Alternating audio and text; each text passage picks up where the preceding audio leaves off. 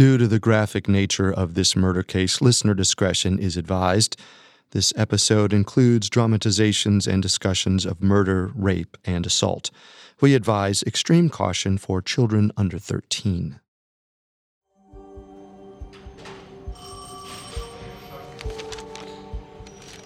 Sheriff Don Striepeke sat in his office at the Santa Rosa Sheriff's Department. His desk was cluttered with evidence from a recent string of homicides headshots, crime scene photos, and witness reports. Five girls and young women, all taken in their youth. Four tossed off on the side of the road like garbage. One still missing. Their faces haunted the sheriff's subconscious. Their voices cried out for justice in his nightmares. He desperately wanted to let them rest, but the monster who took them had left nothing behind. All the sheriff had was a broad description of a possible perpetrator. That man could be anywhere. He could be anyone. Then, Sheriff Striepeke had a dark realization. Maybe his killer wasn't some unknown predator. Maybe he was one of the most well known serial killers in the world.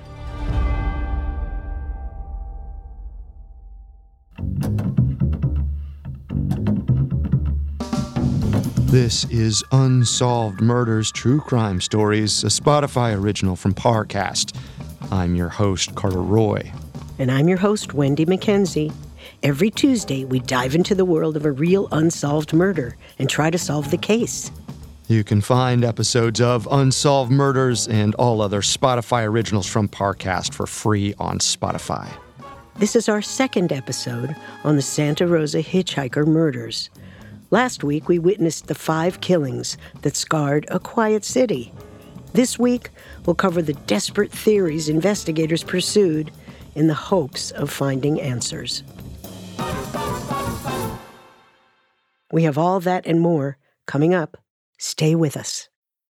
This episode is brought to you by State Farm.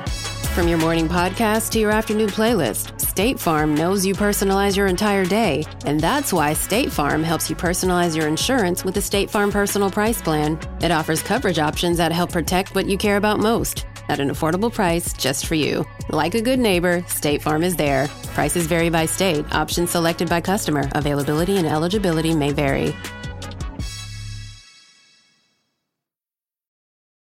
This episode is brought to you by the Inspire Collection by CALIA. Ladies, your workouts are about to get an upgrade. The new Inspire leggings by CALIA are exactly what you want when it comes to activewear. It's their most versatile collection yet. They look good, feel good, and stay put. Using Lycra adaptive fiber, it compresses and molds to the body like a second skin, and it's unbelievably stretchy, so you can move however you want. Shop the Inspire Collection by CALIA now, exclusively at Dick's Sporting Goods. This episode is brought to you by BeenVerified. Help chip away at the uncertainty that comes with online dating and use BeenVerified.com, a leading platform for online background searches and people search reports. With their powerful search tools and extensive database, you could easily gather information about potential dates, which may help you find peace of mind before taking that next step. You can never be too safe when it comes to dating. Get 20% off today to help take control of your dating game. Visit BeenVerified.com slash podcast. In December of 1972, the skeletal remains of 13 year old Yvonne Weber and 12 year old Maureen Sterling were found just outside Santa Rosa, California. Their discovery marked them as the third and fourth discovered victims of the so called hitchhiking murders that year. All of the girls and young women had been discarded without clothing at the bottom of an embankment beside a country road, and each had long brown hair parted in the middle. Looking at the similarities, authorities in Santa Rosa came to a grave conclusion. Their streets were plagued by a serial killer. The town was horrified. Serial killers were supposed to stalk big cities like Sacramento or Los Angeles. Even the Zodiac killer stayed near San Francisco, at least an hour's drive south. To make matters more frightening, they had very little information about the killer. According to witness descriptions, he was probably a white man with an afro hairstyle. Beyond that, though, little was certain. One report said he drove a truck, Another said he drove a van, and one even claimed he had accomplices helping him kill. The press warned girls and young women to stop hitchhiking until the murderer was caught. But sadly, those warnings weren't enough, especially for those who didn't live in Santa Rosa. On February 6, 1973, Lauren and Rose Davis woke up to what seemed like a normal day. They lived in Anderson, California, a tiny town 182 miles north of Santa Rosa. That morning, their children got ready for school. Their middle daughter, 15 year old Carolyn Davis, left early around 7 a.m. Lauren and Rose likely thought little of it. They carried on as usual and each went to work. But when they arrived home that night, Carolyn was nowhere to be found. Much like Lori Lee Kursa, another victim of the hitchhiker murderer, Carolyn was a habitual runaway. Once she'd hitchhiked all the way to Oregon before heading home. Nevertheless, her parents went to the police and reported her missing by 6 p.m. that night. Not too long after, they received an envelope postmarked from Soledad, California, 317 miles south of Anderson. The letter was in Carolyn's handwriting, so there was no doubt she had sent it. Dear Mom, by the time you read this, I will be far gone. I probably won't see you for a long time. I realize that I'm hurting you guys a lot, but I have to. Please don't pray for me to come home. Pray that God will keep me safe. The reason I'm leaving is because I've messed up in school, cutting and all. And I know the school will send me to the juvenile hall, and I can't take it again. Don't worry too much about me. The only thing I'm going to be doing is keeping myself alive. I'm not going to be hitchhiking around the country. I know how dangerous it is. I will be with older grown ups. I want to make something out of my life. Love, Carolyn.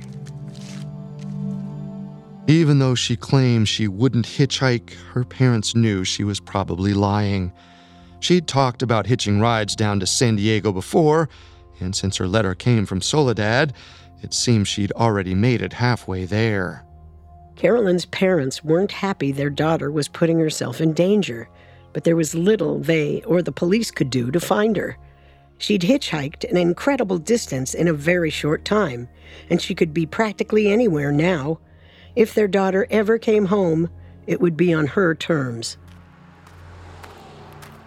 Carolyn traveled for months. She sent postcards to her family, proving she'd made it as far as New Mexico. She was next seen in July of that year in Garberville, California, about 700 miles north of San Diego and 160 miles west of Anderson. Grandma, it's so good to see you! Carolyn! Your parents have been worried sick about you. When do you plan on going home? Only when I'm done living, Grandma. I've been all over, and I'll tell you about it if you promise not to take me home. Oh, come on in then. I'd hate to spoil your fun. Carolyn stayed with her grandmother until July 15, 1973, when she decided it was time to hit the road again. Around 1:30 that afternoon, she had her grandmother drive her to the post office. Are you sure you'll be safe? Don't worry about me. Besides, I'm only heading down to Modesto. It really isn't that far. That's five more hours with a stranger. Everyone's a stranger until you get to know them. Thanks for the lift. Love you.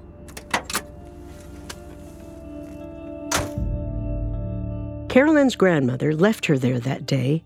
She might have been worried, but Carolyn had spent the previous few months hitchhiking, and she seemed fine. If her grandmother had forced her to go home, she would just run away again. At some point in the next few days, Carolyn called her older sister Judy, who lived near her grandmother back in Garberville. Judy just had a baby girl, and Carolyn said she wanted to meet her new niece.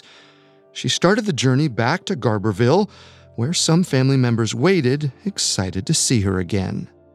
Unfortunately, whatever roads she took ran straight through Santa Rosa. Two weeks later, on July 31st, the setting sun cast a dim light over the city. It was around 8:30 p.m., and a man named Randall Appel felt the wind breeze past his face as he rode his motorcycle down Franz Valley Road, just outside Santa Rosa. But his peaceful joyride was interrupted when an awful stench hit his nose. Randall slammed on the brakes and tried to regain his composure. Then he realized where he was. He'd read all about the hitchhiker murders in the papers, and this was the same embankment where Yvonne Weber and Maureen Sterling's skeletons had been found seven months earlier. He peered over the edge of the road. There, at the bottom, behind a bush, he spotted a naked, putrefied body. It was barely visible in the sun's last rays. Police searched the area the next morning when the remains were easier to see. They found a young girl with shoulder length light brown hair, parted down the middle. The murderer had thrown her from the road, and her body had landed behind some shrubs. Previous victims had been rolled down the embankments, meaning the killer had deliberately switched up his methods, but not his dumping ground. By returning to the scene of his latest crime, he was sending a message he could not be stopped. He wanted the community to be afraid, and it worked.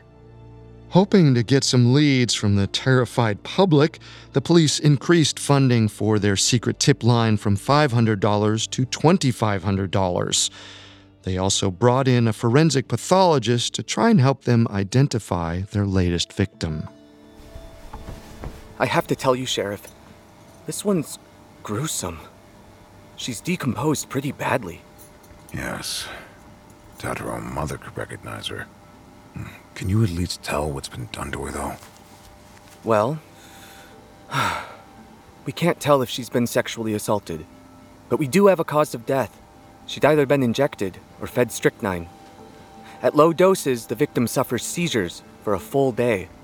Kidneys would fail, body would hurt all over. Truly agonizing. That's horrific. There is a better possibility, though. If she'd had a high dose, her lungs would fail, and she'd be dead within a half an hour. Small silver lining, I suppose. The use of poison made one thing very clear the killer's tactics had evolved, and his new method of murder was absolutely terrifying. Justice needed to be done but detectives had one last thing to learn about the victim her name.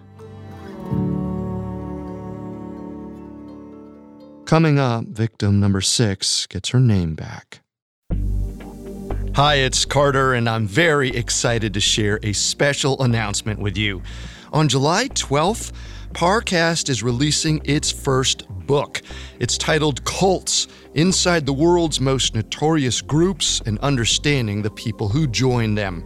It's based on the popular Cults podcast that my friends Greg and Vanessa host, and starting right now, you can pre-order it at parcast.com/cults.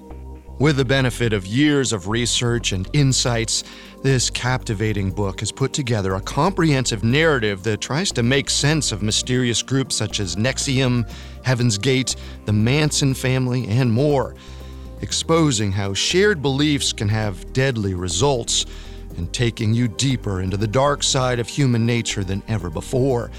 If you're a true crime fan, this book is a must read. So don't wait.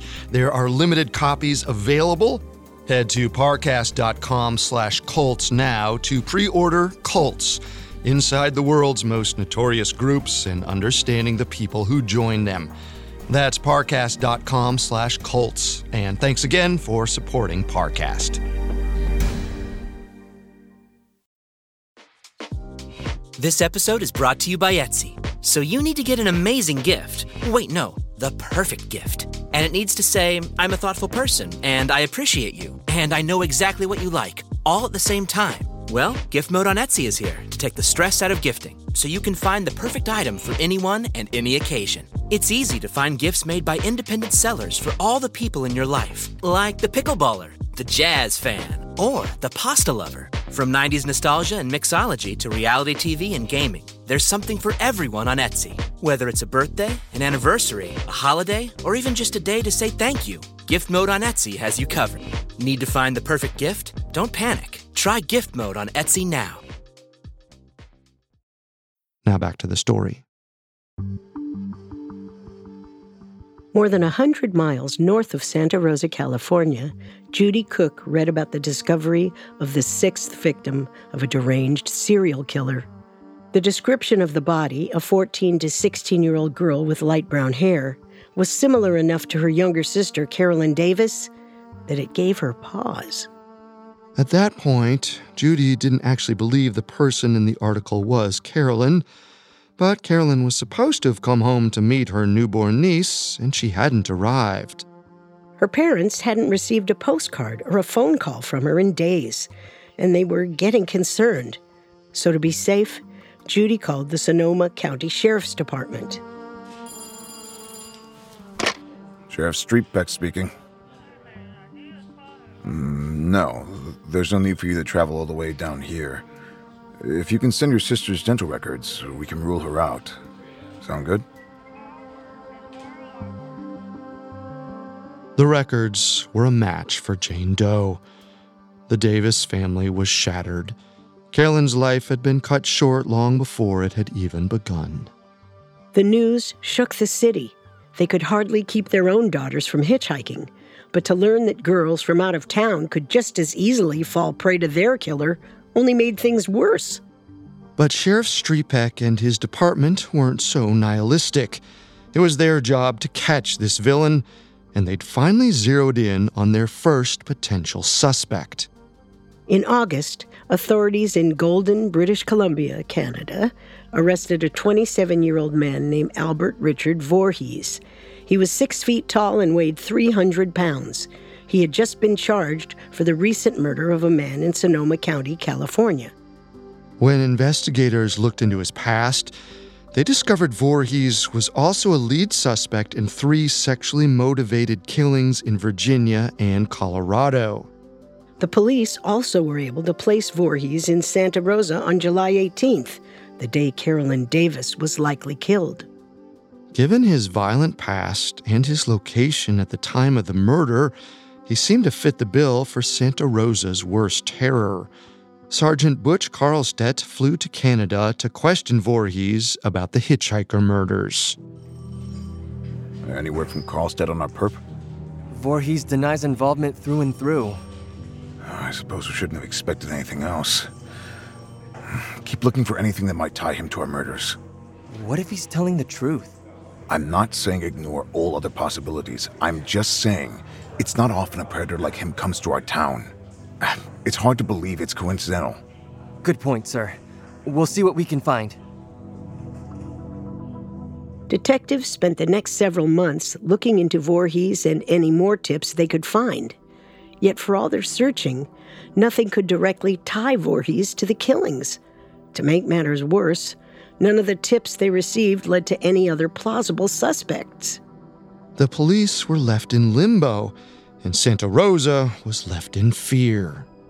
As Christmas approached, a grim atmosphere fell over the town. It was difficult to celebrate when people knew a killer stalked their streets. But far to the south, a group of friends were ringing in the winter holiday on the golden beaches of Malibu. 23 year old Teresa Walsh was enjoying the sunshine.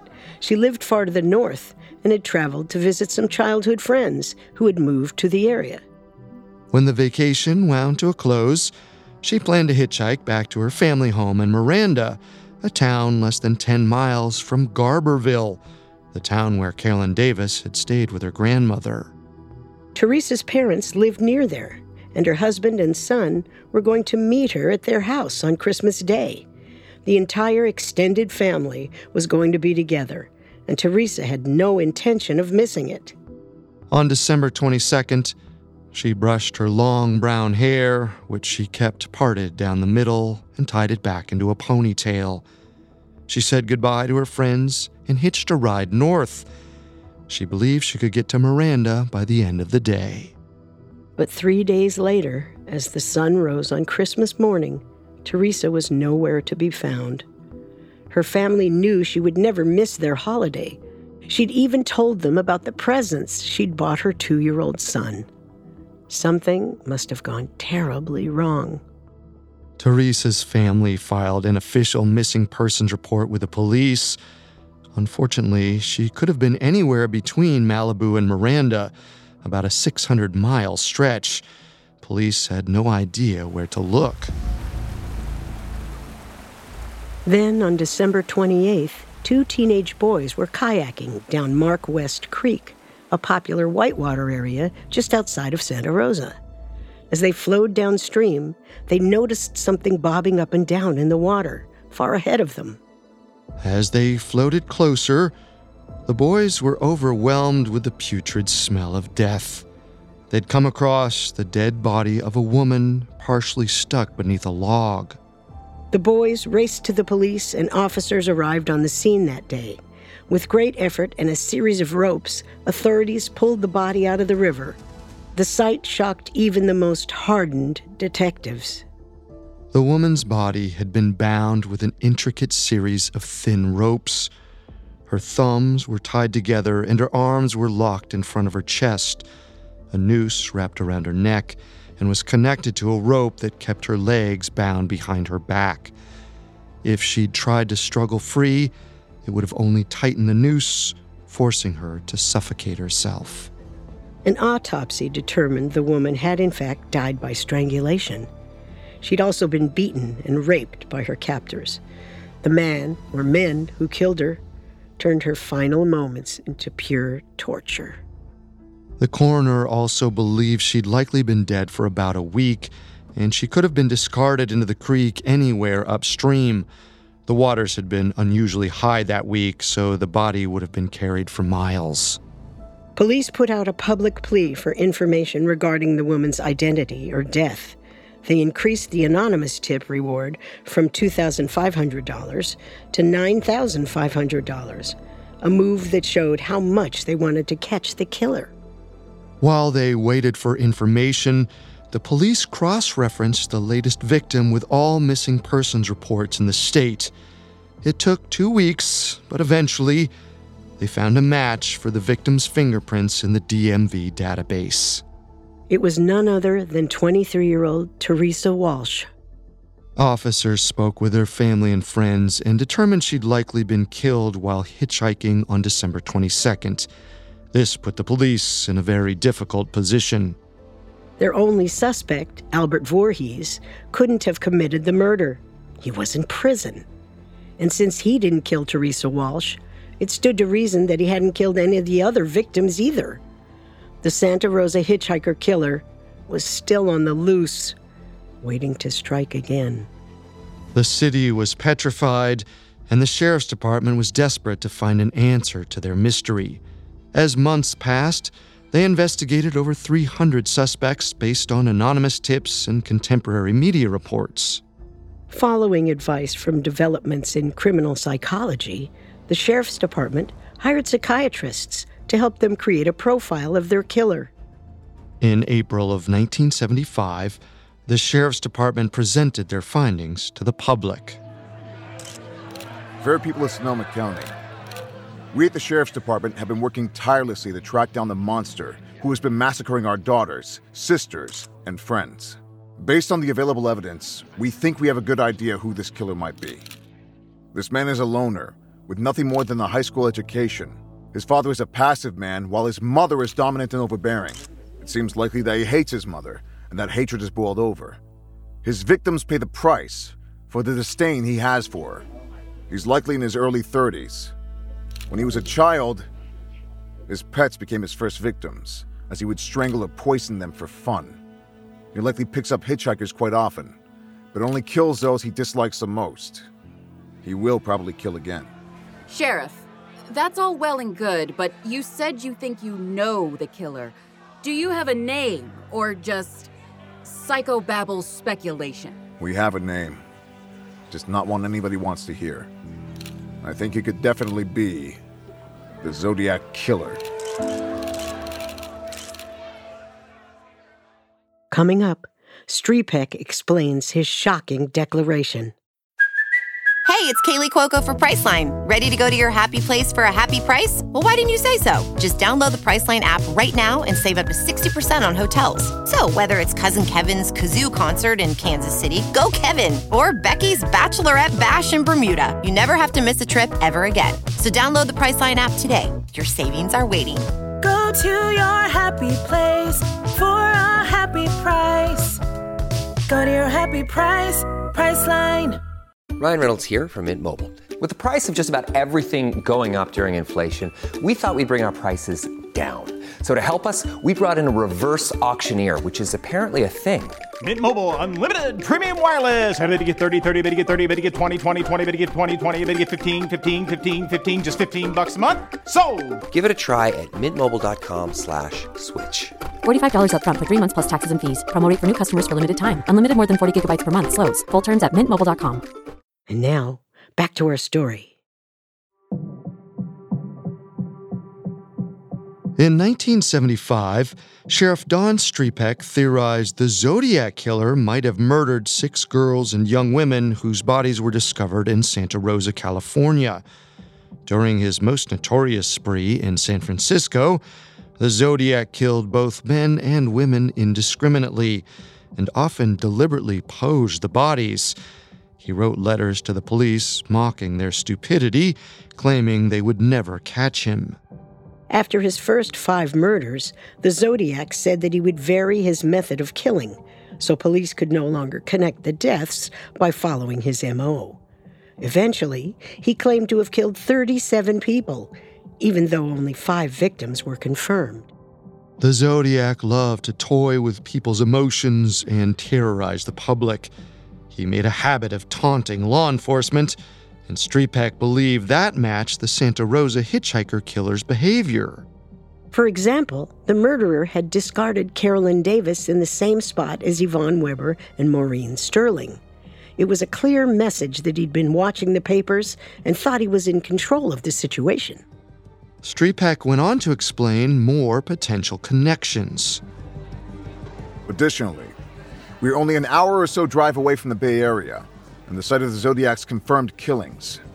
He said he would vary his MO, so it makes perfect sense that he would make these killings look like the work of another serial killer entirely. Finally, there is one piece of information we've kept hidden from the public until now. When we found Carolyn Davis's body, we also found a strange symbol made out of twigs assembled on the road. It was shaped like two rectangles connected by a single twig in the middle. After some research, we found that it's actually an ancient symbol in English witchcraft. The symbol was used in death rituals meant to hurry spirits on to the afterlife. The Zodiac claimed in his letters that he killed to make his victims his slaves in paradise. One could theorize that this symbol was placed there for that same purpose. This is all fascinating speculation, Sheriff, but do you have any concrete evidence to support your claims? Sergeant Butch Carlstedt has done great work coordinating with law enforcement in other areas that have dealt with similar murders. As we all know, the last known hitchhiker murder occurred one year ago, but soon after they stopped here, women were being killed in a comparable fashion in Seattle, Washington. When those murders stopped, similar murders started in Salt Lake City. Then the same thing happened in Colorado. Right. But again, what does that have to do with the Zodiac? When you connect the dots of the slayings on the map, it forms a giant letter Z. That's. That's it? That's all we have at the moment, yes.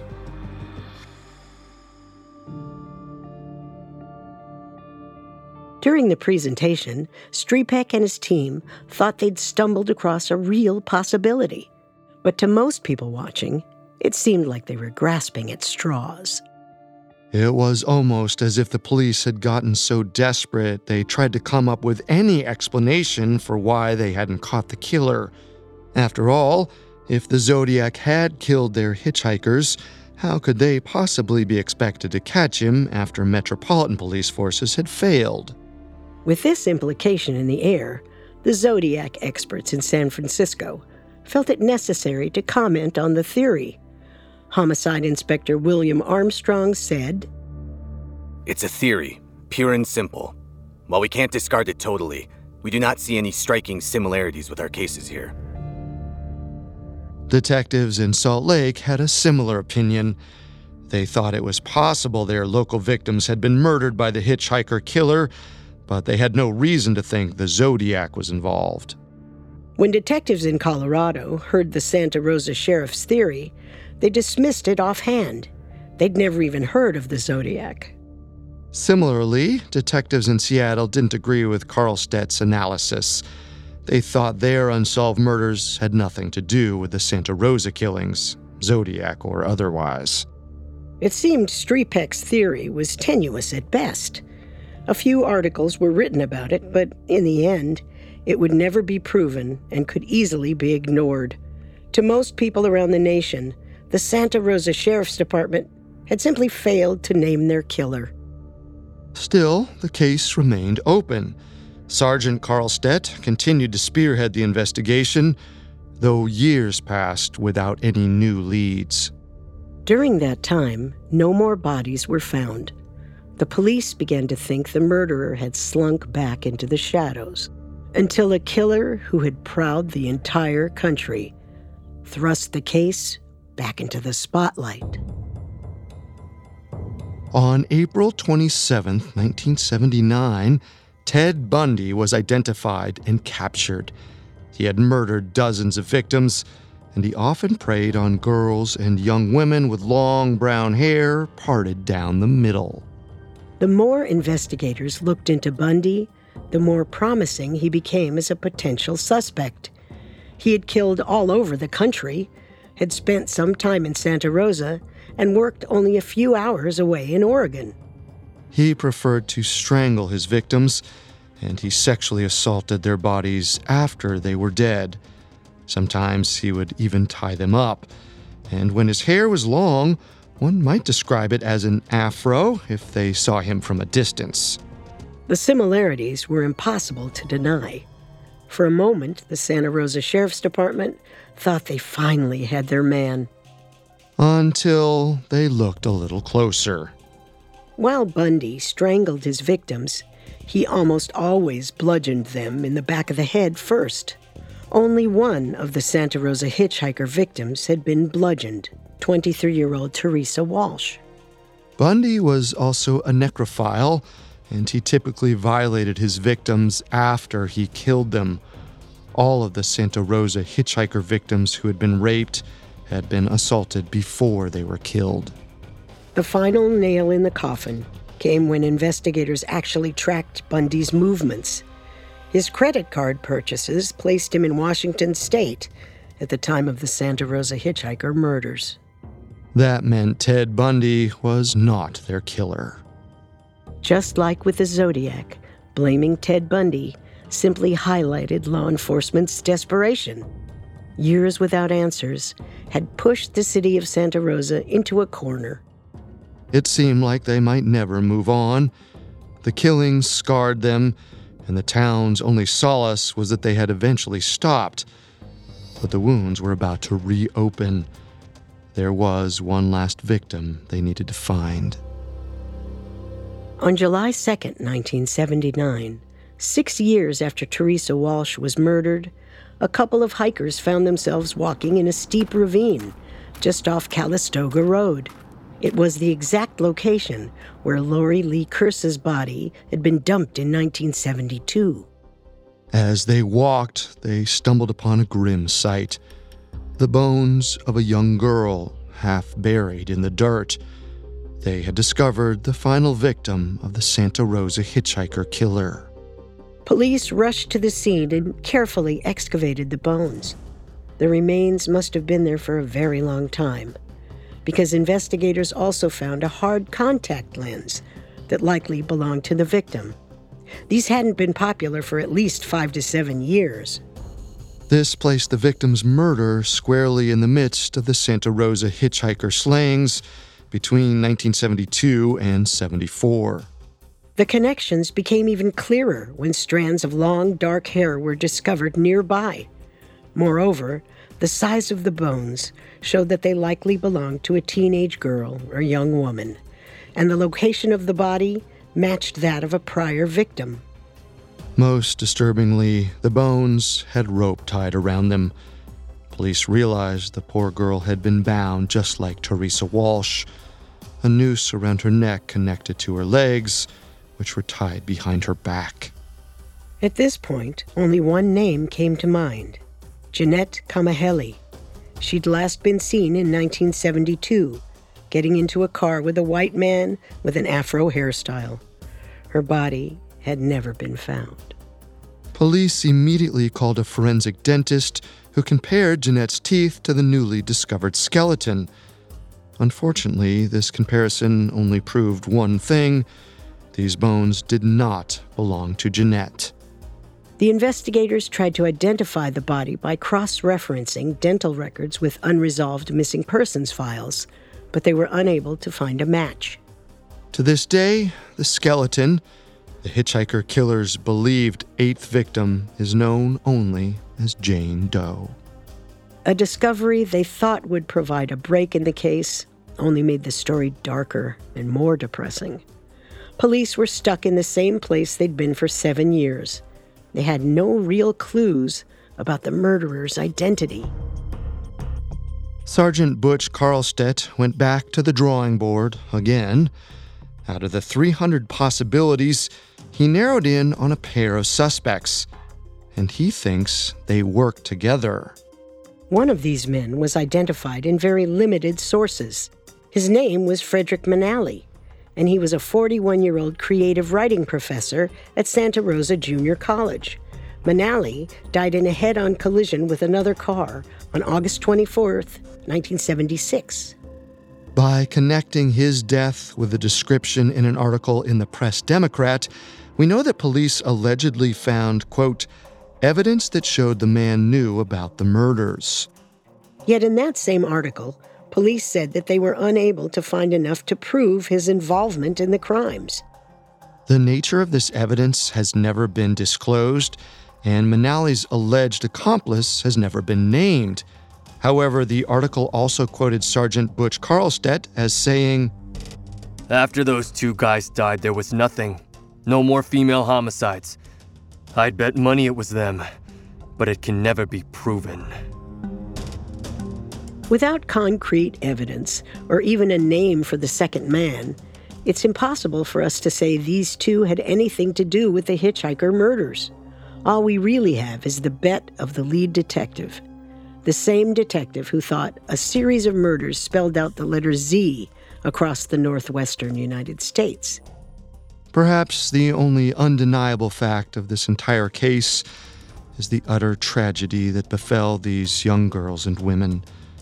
13 year old Yvonne Weber and 12 year old Maureen Sterling were taken from the ice rink. 19 year old Kim Allen was killed on her way home from work. 20 year old Jeanette Kamahele disappeared after a friend saw her getting into a truck with a man he didn't know. 13 year old Lori Lee Kursa had her neck broken after jumping from a murderer's car. 15 year old Carolyn Davis was thrown off the road after running away from home.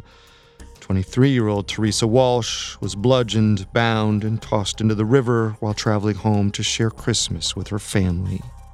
And one last woman's bones were found discarded on the side of the road. A woman whose name will never be known. The tragedy left an open wound on the psyche of the city, one that longed to be healed. And now, 50 years after the slayings, one would think these murders could never be solved. But on February 17, 2022, the Press Democrat ran an article titled Sheriff's Officials Check for Link Between Recent Cold Case and Infamous Santa Rosa Hitchhiker Murders. According to the piece, a recent development in technology had solved a 26 year old case. In 1996, Michelle Marie Veal had been raped and murdered in Union City, only 80 miles away from Santa Rosa. DNA evidence found on Veal's body was a positive match for a man named Jack Alexander Boken. He was a convicted rapist, child abuser, and now Veal's most likely killer. This prompted investigators to look into Boken's past. Many of his rape cases were similar to the Santa Rosa hitchhiker murders. He chose victims with long brown hair and often pick them up by the side of the road. His parents also owned a house in Santa Rosa during the years the murders took place, which meant he definitely could have been in the area. Boken was imprisoned on multiple rape and child abuse charges in 1997. He spent the rest of his life behind bars until he died of pneumonia on December 4th, 2021, at 78 years old.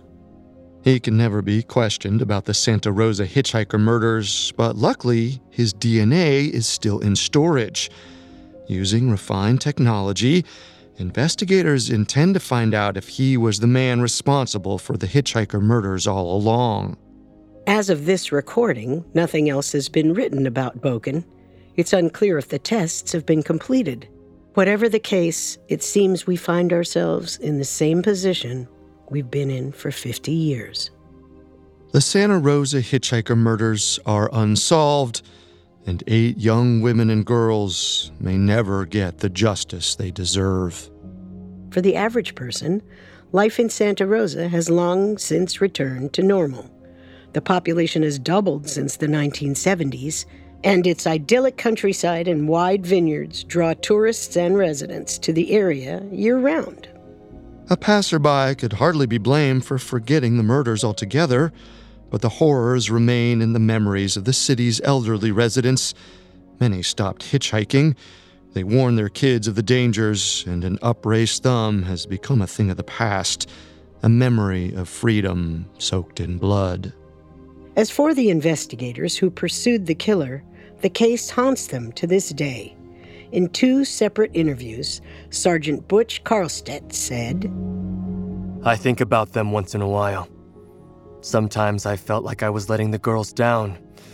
Somewhere, there was a piece to this to put it together. But somehow, you just can't seem to find it.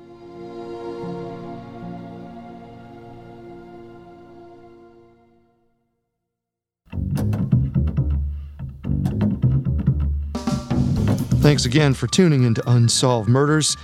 We'll be back next Tuesday with a new episode.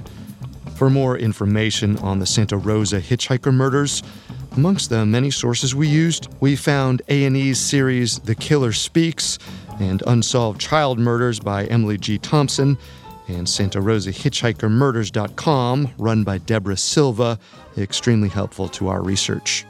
You can find all episodes of Unsolved Murders and all other Spotify originals from Parcast for free on Spotify. We'll see you next time. If we live till next time. Unsolved Murders True Crime Stories is a Spotify original from Parcast. Executive producers include Max and Ron Cutler. Sound design by Michael Langsner. Production assistance by Ron Shapiro, Trent Williamson, Carly Madden, and Freddie Beckley.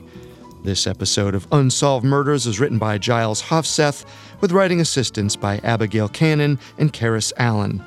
Fact checking by Cheyenne Lopez, and research by Mickey Taylor. The amazing cast of voice actors includes Drew Lawn, Brian Kim McCormick, Cameron Nicod, and Rebecca Thomas. Unsolved Murders stars Wendy McKenzie and Carter Roy. Hi, it's Carter, and I'm very excited to share a special announcement with you. On July 12th, Parcast is releasing its first book. It's titled Cults Inside the World's Most Notorious Groups and Understanding the People Who Join Them.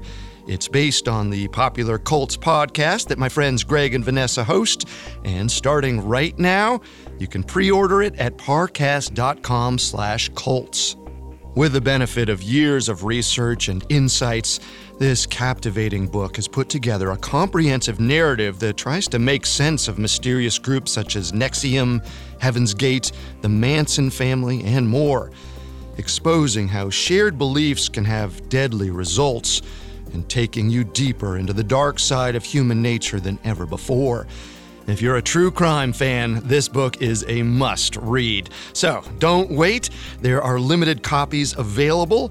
Head to parcast.com slash cults now to pre-order Cults, Inside the World's Most Notorious Groups and Understanding the People Who Join Them. That's parcast.com slash cults. And thanks again for supporting Parcast.